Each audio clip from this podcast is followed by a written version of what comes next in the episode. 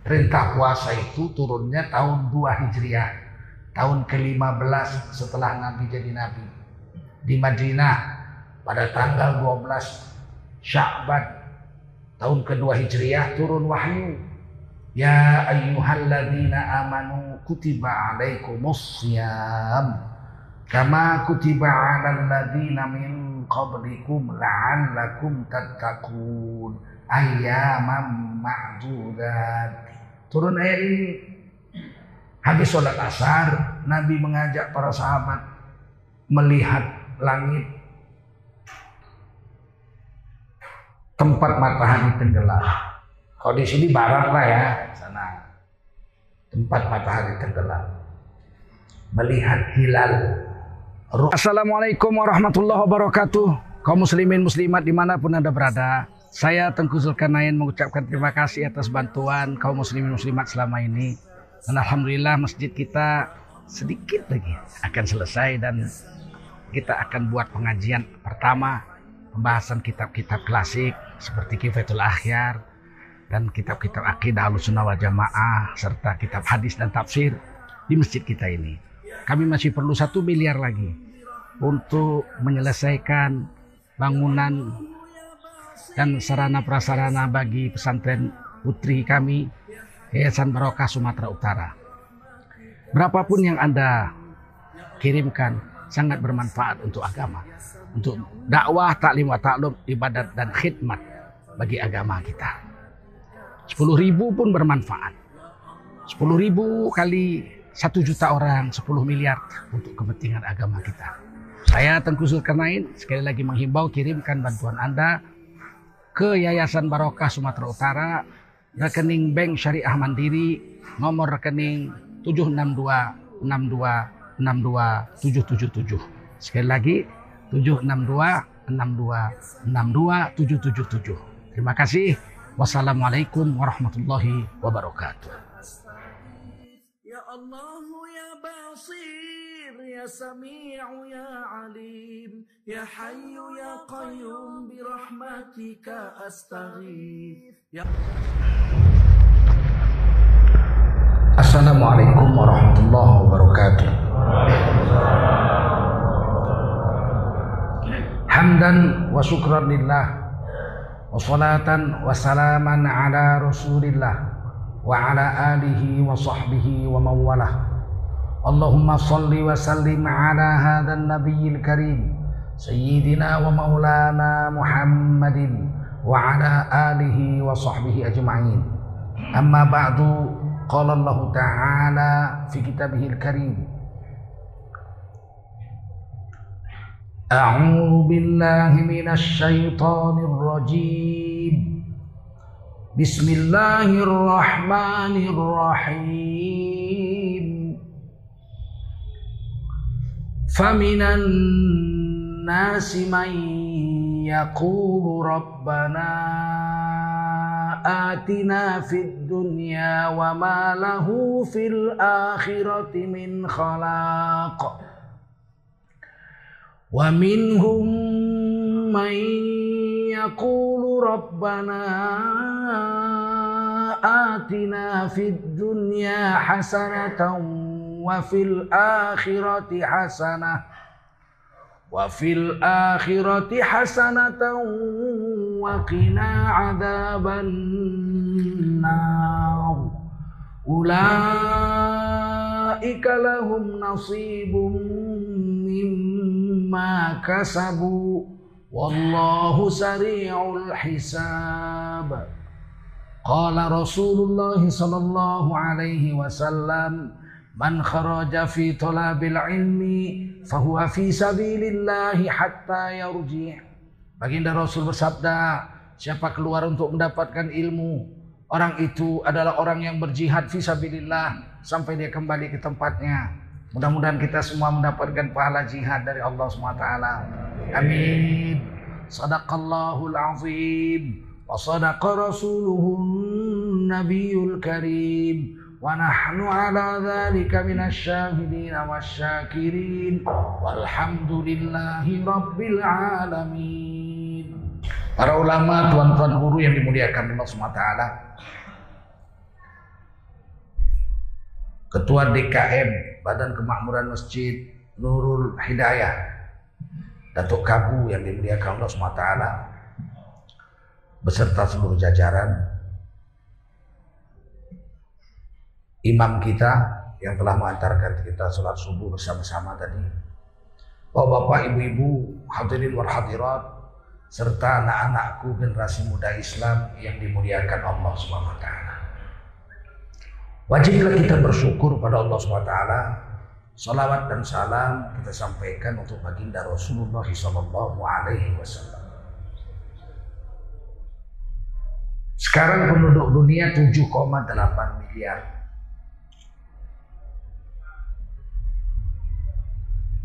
dari 7,8 miliar penduduk dunia yang Islam atau mengucap la ilaha illallah Muhammadur Rasulullah beriman pada Allah dan Rasul hanya sekitar 1,9 miliar. Penduduk bumi ini lebih banyak yang kafir daripada yang beriman. Indonesia jumlah penduduknya 267 juta. 88,2 persen Islam. 236 juta penduduk Indonesia umat Islam mengucap la ilaha illallah Muhammadur Rasulullah. Sisanya 31 juta lagi kongsi-kongsi lima agama. Ada Kristen, Protestan, Katolik, Buddha, Hindu, Konghucu. Itu. Kita ini 88,2 persen. Dulu Waktu Indonesia merdeka tahun 1945, orang Islam itu 90 persen. Selama 75 tahun perjalanan kemerdekaan, sensus penduduk terakhir 2019, penduduk Indonesia ini telah murtad 2,8 persen. Dari 267 juta, artinya hampir 10 juta orang Islam di Indonesia sudah murtad. Tukar agama. Terbalik dengan Eropa. Eropa sekarang di Jerman 15 persen orang Islam. Prancis sekitar 10 persen. Begitu juga Inggris. Setiap hari ada saja orang masuk Islam di Eropa. Amerika begitu juga. Orang Amerika yang Islam lebih banyak dari orang Yahudi yang Islam di Amerika. Kenapa di Indonesia berkurang 2,8 persen. Padahal presidennya tujuh Islam semua. Dari Bung Karno sampai Pak Jokowi Islam semua. Kok presidennya Islam, sekarang Kiai lagi wakil presidennya. Kok nurun penduduk orang Indonesia yang Islam? Karena tidak ada jaminan meskipun kepemimpinannya itu dipegang orang Islam, tidak ada jaminan rakyatnya tetap beriman kepada Allah SWT itu tidak ada jaminan. Eropa itu Spanyol dikuasai Islam itu hampir 700 tahun. Dinasti Ahmaro, dinasti merah. Orang Eropa menyebutnya Muru. Hampir 700 tahun. Eropa itu, Spanyol itu Islam. Penguasanya Islam. Begitu kalah perang, diusir oleh Ratu Isabella, orang-orang Spanyol dimurtadkan. Empat tahun yang lalu kurang lebih saya ke Spanyol. Penduduk Spanyol itu 42 juta, orang Islam tinggal 50 ribu. Bayangkan, 700 tahun dipegang dinasti Islamnya, sekarang tinggal 50 ribu. Orang Islam di Spanyol. Nggak ada jaminan kalau penguasanya Islam, terus rakyatnya akan beriman sampai hari kiamat, nggak ada jaminan.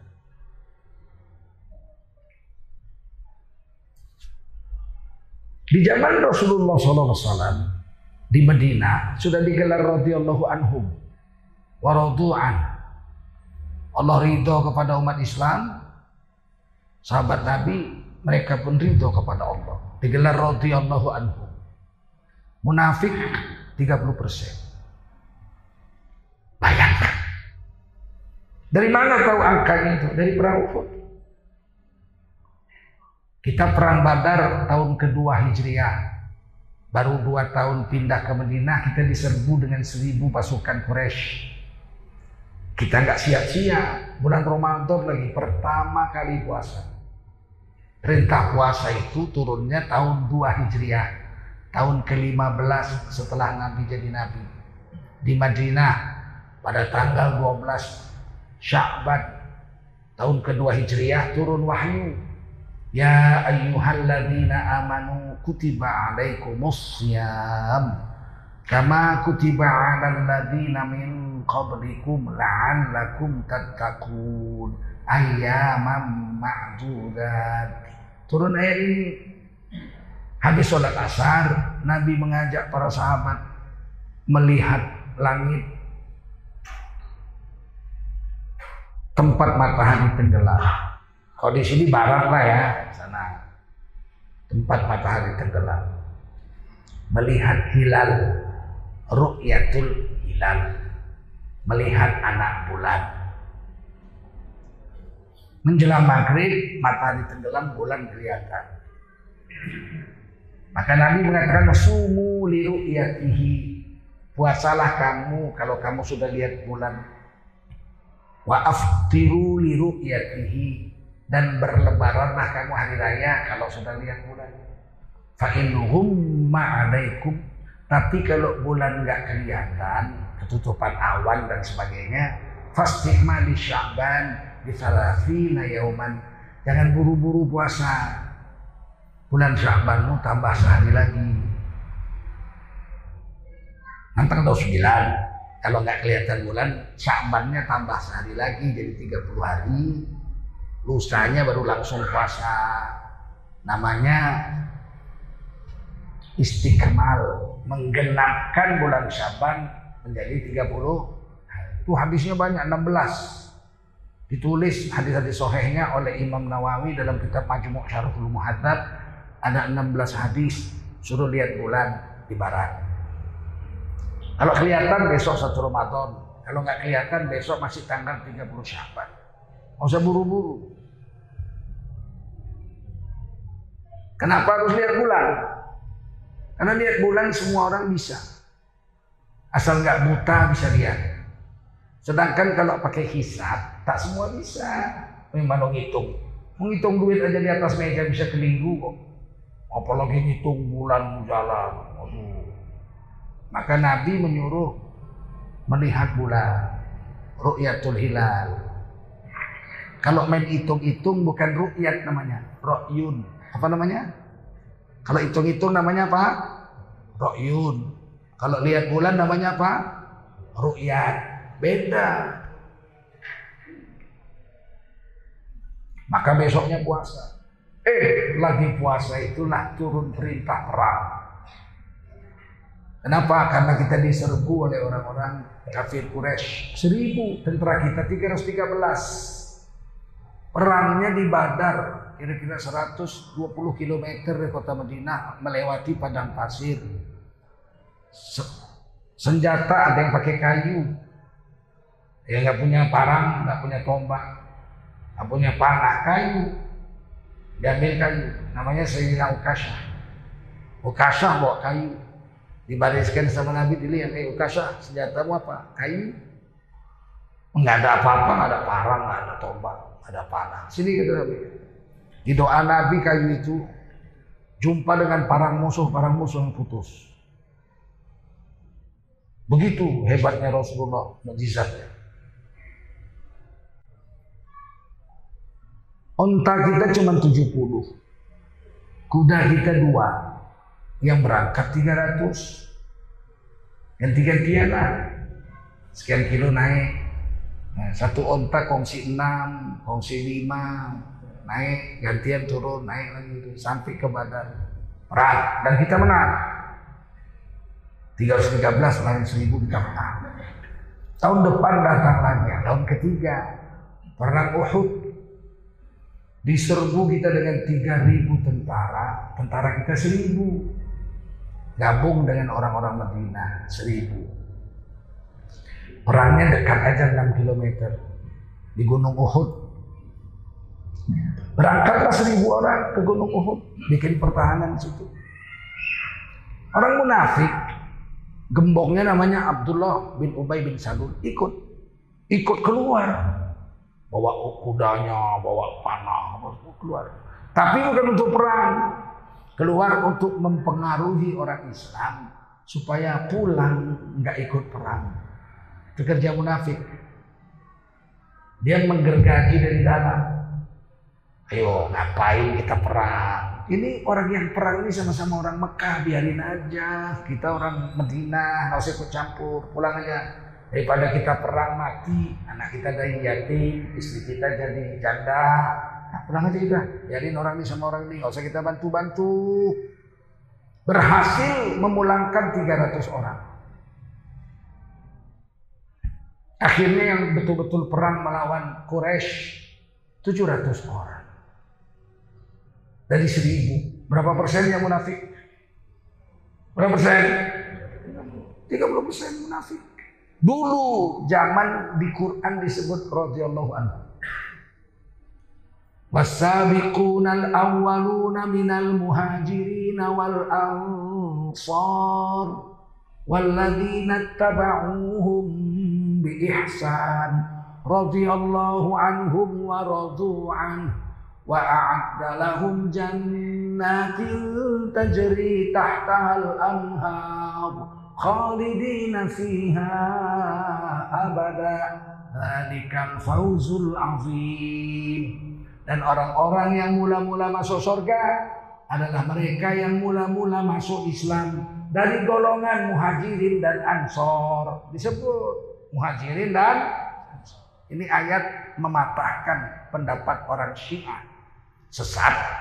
Yang mengatakan yang masuk surga hanya pengikut pengikut ahlul bait saja pengikut Sayyidina Ali ikut Sayyidah Fatimah ikut Sayyidina Hasan Hussein dan keturunan-keturunannya aja yang bisa masuk surga. Siapa ikut sahabat Nabi masuk neraka jahanam. Karena nggak ada dalil, ini dalil ikut muhajirin dan disebut.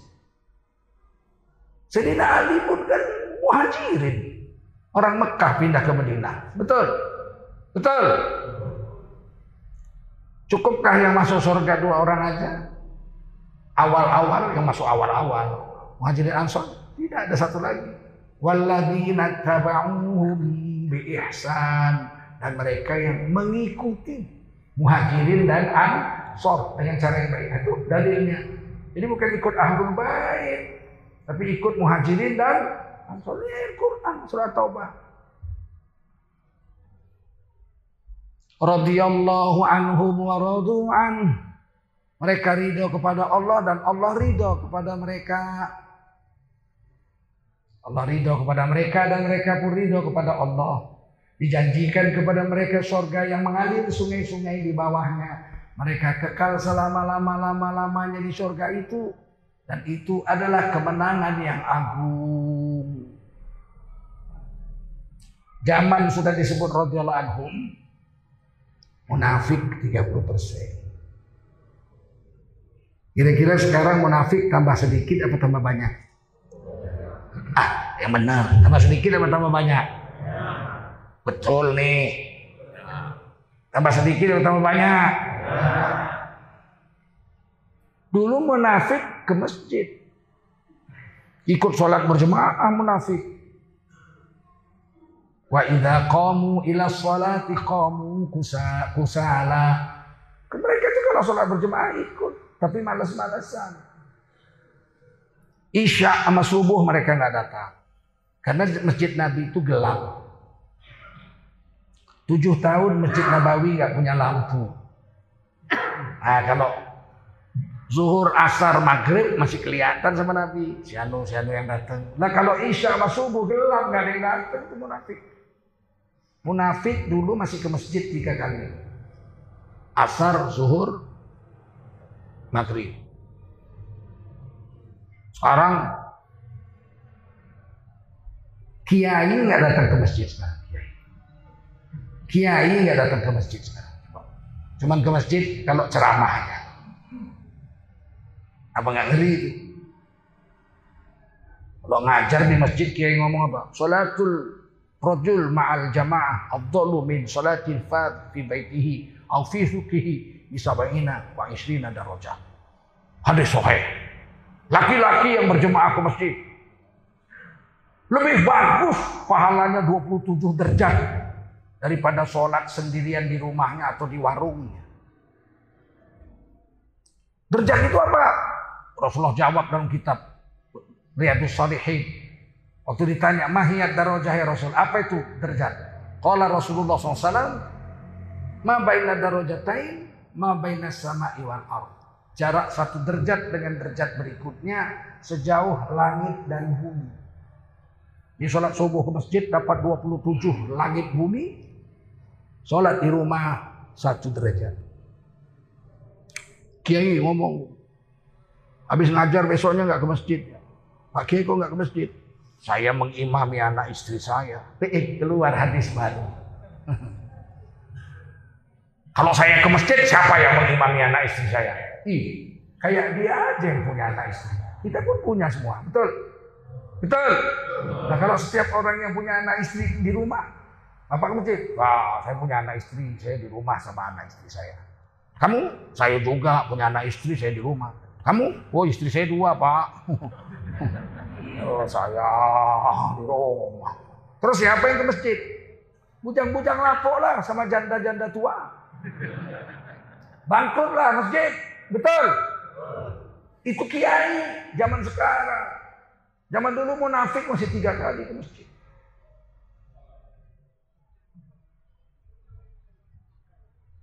Nah ini untuk jadi pemikiran sama kita. Hidup ini Pak, Ibu, anak-anakku, fokus saja sama agama. Dunia ini Pak, nggak diajari pun orang pandai urusan dunia. Ada orang sekolahnya pertanian, insinyur pertanian, kerja pegawai bank. Betul. Sekolahnya insinyur teknik sipil. Kerjanya jadi sekda. Sekolahnya nggak jelas, jadi wali kota. Dunianya nggak usah diajari, Peter. Yang perlu diajari itu akhirat. Udah diajari aja gak pinter-pinter. Dunia nggak usah diajari. Begitu lahir aja, lahir anak. Diambil sama mamanya, ditaruh ke dadanya, langsung bisa minum susu dia. Di mana dia kursus? Kursus meminum susu di mana dia kursus? Dan siapa ngasih tahu dia di dalam dada ibunya itu ada minuman? Siapa yang ngajari? Tidak ada yang ngajari, pandai aja taruh. Langsung minum. Coba taruh ke dada bapaknya. Nggak mau dia. Paham? Dunia nggak usah diajari orang pandai. Jadi kadang-kadang orang nggak paham. Mujur dunia setengah mati, agama dilupakan. Padahal dunia nggak dibawa mati. Sial. Dunia nggak dibawa mati. Harta dunia yang dibawa mati cuma tiga helai kain kapan. Itu pun katun. Kalau kain kapannya sutra haram, mubazir, kemewahan. Tidak boleh pakai kain sutra untuk jenazah. Jenazah kain katun saja, sunat tiga lapis. Selain itu nggak ada yang ikut ke kuburan, mana ada. Tiga yang ikut ke kuburan mengiringi jenazah. Isnani arji, dua pulang. Yang pulang itu apa? Maluhu wa ahluhu. Hartanya pulang, keluarganya pulang. Nggak ada istri mau ikut dikubur suaminya mati. Ada bu? Ada nggak? Ibu mau nggak dikubur kalau suami mati ikut dikubur mau nggak?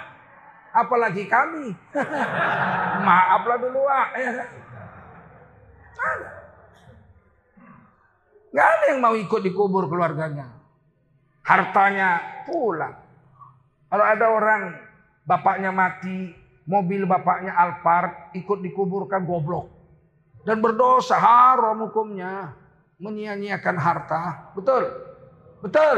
Ada harta yang ikut. Saya sering mengantar orang mati ke kubur. Pulang semua, Pak. Kain sarung. Kain batik nurunkan petinya itu. Belawan kan banyak air, turun kayak peti. Kain batiknya angkat. Tikar Pak pulang. Tikar untuk tahlilan gulung Pak pulang. Ceret kuning, air mawar. Wow itu dibeli di Mekah tuh. Bang pulang. Ceret pulang Pak. Botol bunga mawar pulang. Botol air mawar pulang. Eh, nah ada yang tinggal. Semua dikukut anaknya semua pulang. Harta pulang, istri pulang, anak pulang. Waya wahid. Satu aja yang mengawali dia. Amaluhu. Apa? Apa? Amal. Kalau amalnya baik, amanlah dia. Aman, amal baiknya akan berubah menjadi makhluk yang sangat tampan dan gagah. Kaca badannya. Berdiri di samping kepalanya. Setiap ada yang mau ganggu dia, dia tangkis. Mau dimakan cacing, dia tepuk. Mau dimakan kalajengking, dia tepuk. Dia jaga. Sehingga sang mayat bertanya, kamu siapa? Aku adalah amal-amal solehmu. Aku akan menjaga kamu sampai hari kiamat. Harum baunya.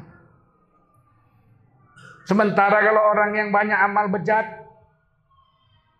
amal bejatnya berubah menjadi makhluk yang sangat bau busuk jelek, busuk lebih bau busuk daripada bangkai. Dosa itu bau, Pak. Kita aja nggak cium, tapi malaikat cium. Dalam kitab Ihya Imam Ghazali saya baca satu orang berdusta keluar dari mulutnya bau busuk sehingga malaikat lari 70 malaikat lari satu mil satu mil jauhnya saking baunya mulut orang yang berdusta sekali. Kalau dusta terus, saya kalau menang semua akan murah. Murah apa mahal? Rakyat akan hidup senang. Senang apa susah? Ekonomi stabil. Stabil apa enggak? Utang saya stop. Utang stop apa enggak? Dolar di bawah 10 ribu. Berapa jauhnya itu malaikat lari dari badannya itu saking bau busuknya itu. Dusta semua. Dosa ini bau pak. Jelek, busuk, jijik. Lihat dosa itu. Dan sialnya dosa itu lengket di badan. Ikut dibawa ke mana pergi. Ikut dibawa masuk kubur. Dibawa sampai akhirat. La ilaha illallah. Mana dalilnya dosa lengket di badan? Hadis Sahih Muslim. Man tawaddo'a bi ahsanil wudu kharajat khotoyahu min jasadihi hatta min tahti azfarih. Siapa berwudu dengan sempurna, bersihlah dosa-dosanya, dicuci dengan air wudhunya itu sampai dosa-dosa dari bawah kuku-kukunya pun bersih dicuci air wudhunya itu. Makanya makruh mencuci bekas wudhu pakai anduk atau pakai sapu tangan di, dilap-lap. Nggak usah dilap, biar aja dia netes-netes. Sebab tetesannya itu sedang membersihkan dosa-dosa kita. Cuci tangan, dosa tangan hilang. Berapa banyak dosa tangan ini? Megang ini orang. Kumur-kumur, oh Berapa banyak dosa mulut, ceritain orang. Ini mulut jahat, apalagi mulut perempuan. Orang lewat salah aja itu. Lewat perempuan cantik pakai baju putih. Baju putih macam mayat. Lewat baju kuning, ya golkar udah gak laku. Lewat merah, waduh, nanti ditanduk lembu kau. Ada aja salah orang. Lewat orang cantik. Cantik ya, cantik tapi lakinya pincang. Ada aja. Makanya wudhu mulut dicuci. Oh, tuh. Supaya dosa-dosa mulutnya bersih. Dicuci mukanya, matanya dicuci. Supaya dosa-dosa matanya bersih. Tangannya dicuci. Kepalanya disapu. Ini kepala jahat bukan main. Ada tetangganya cantik jelita. Dia bilang apa? Kapan mati lakinya ini? Gua ambil dia jadi binikku. Otak jahat, otak. Otaknya jahat. Cuci kuping. Ya Allah, berapa banyak dosa kuping. Dengar gunjing, orang bergunjing, kuping dengar. Hmm. Cerita-cerita porno, kuping dengar. Nyanyi porno, aku tak biasa. Bila tak memeluk dirimu, aku tak biasa bila ketidur tanpa belalaimu. Aku... Berapa banyak dosanya itu? Cuci. Kaki dicuci berapa banyak kaki berjalan ke tempat-tempat maksiat. Bersih. Sehingga orang yang rajin berwudu wajahnya bercahaya. Dikubur dosa hilang. Di akhirat wajahnya bercahaya, tangan kepalanya nuruhum yas'a baina aidihim wa biaimanihim. Tubuh bercahaya. Nah, kalau nggak pernah wudu, semana? Lewat depan anjing, dikejar anjing. Anjing bisa lihat pak. Binatang bisa melihat sesuatu yang tidak nampak oleh manusia. Kalau ada ayam berkokok, dia telah melihat malaikat. Kata Rasul. Kalau ada keledai meringki, keledai itu telah melihat setan. Kalau kita orang soleh, rajin sholat, lewat depan anjing, gak berani anjing gonggong, wah. Dia anjing, ah, ah, ah, segan dia. Coba main gapli, pulang lewat depan anjing kalau nggak dikejar. Orang dilihat anjing itu mirip dia.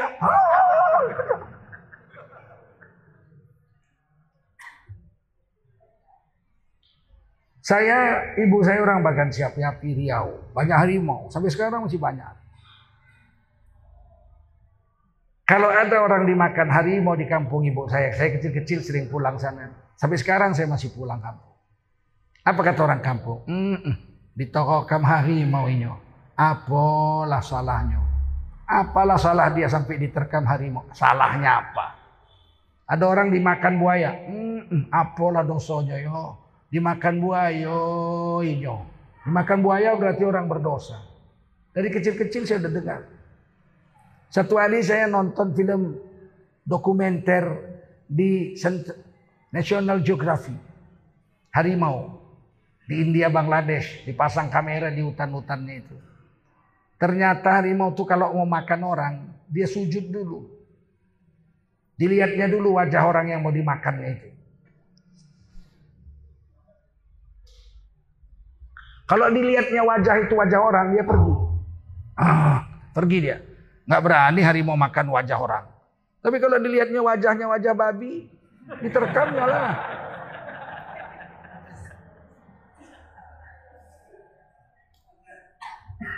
Kenapa harimau nggak berani makan wajah manusia yang wajah orang? Karena kita khalifah. Kita orang beriman ini semuanya khalifah 1,9 miliar. Wa huwallazi ja'alakum khalaifal ard. Dialah Allah yang telah menjadikan kamu semua orang beriman para khalifah-khalifah Allah di atas bumi ini. Kita khalifah, Pak. Kita ini khalifah, nggak mungkin anjing Harimau berani memakan kita. Khalifah. Kenapa ada orang digigit anjing? Ya udah nggak jadi khalifah. Udah jadi manusia bejat. Nah nanti dikubur itu. Amal soleh kita mengawani kita. Makanya banyak orang dibongkar kuburannya nggak busuk. Guru ngaji di Tangerang 27 tahun. Dibongkar kuburannya dipindahkan kan nggak busuk. Di Medan ini di Masjid Juang 45 Jalan Serdang. Muhammad Yamin, saya ngajar situ adalah 15 tahun sebelum pindah Jakarta. Pelebaran jalan Ahmad Yani itu dibongkar beberapa kuburan. Ada kuburan seorang gadis. Wafat gadis sudah 25 tahun. Nggak busuk. Kumpuli keluarganya masih hidup. Apa kelebihan saudara klien ini? Oh, kami dulu gadis pingitan. Kami nggak boleh keluar rumah, rumah panggung di atas itu aja. Kalau datang tamu pakai tabir laki-laki sana, perempuan dalam. Kalau perempuan dia masuk dalam tabir, pakai tabir. Sehingga kami nggak pernah tahu tamu bapak kami nggak pernah kami lihat. Adik kami ini kalau datang tamu bapak kami sibuk. digoreng keladi, masukkan dari bawah tabir, bikin kopi, teh, apa yang pokoknya dia sibuk lah. Dia sendiri kami nggak mau. Ah, untuk apa? Tamu bapak kita itu nggak lihat kita, nggak tahu dia siapa kita. Tapi adik kami ini nggak peduli siapa aja asal datang tamu ada pisang digoreng pisang kasih makan tamunya dari balik tabir keluarkan mati dia yang masih gadis dikubur 25 tahun gak busuk amal soleh itu menjaga kita dikubur Muazin besilam yang pertama, Ilyas namanya. Muazin di Tanjung Pura dia. Di Besilam. Wafat di kubur Sungai Deli. Di tanah kuburan Sungai Deli kakek saya punya itu wakaf. Sama masjid-masjidnya itu. Udah 50 tahun wafat cucunya. Di double lah kuburan udah penuh. Ah cucunya lah, udah 50 tahun kok dibongkar. Belum busuk lagi mayatnya. Kain kapannya aja yang sudah lapuk. Orangnya nggak rusak. Amal soleh memelihara kita di dunia. Inna salat tanha anil fahsya'i wal munkar. Salat mencegah kamu berbuat keji dan mungkar. Nggak usah sholat, besar kali sholat. Bismillah aja, Bismillah. Bismillah itu menjaga kita dari maksiat. Kita buka komputer, dimulai dengan bismillah. Bismillahirrahmanirrahim. Nggak mungkin buka situs porno. Oh mungkin kan buka film porno. Bismillahirrahmanirrahim. Nggak mungkin. Amal soleh itu menjaga kita Pak. Nggak mungkin berzina bawa pelacur ke kamar hotel. Buka baju pelacur tuh. Sambil baca. A'udzubillahi minasyaitonirrajim. Bismillahirrahmanirrahim. Nggak mungkin. Kalau dia buat itu dia murtad dari Islam. Batal imannya. Wajib dia memperbarui imannya dengan mengucap syahadat lagi. Tajdidul iman wajib itu. Jangan main-main. Ya Allah ya Basir Ya Sami'u ya Alim Ya Hayyu ya Qayyum Birahmatika astaghith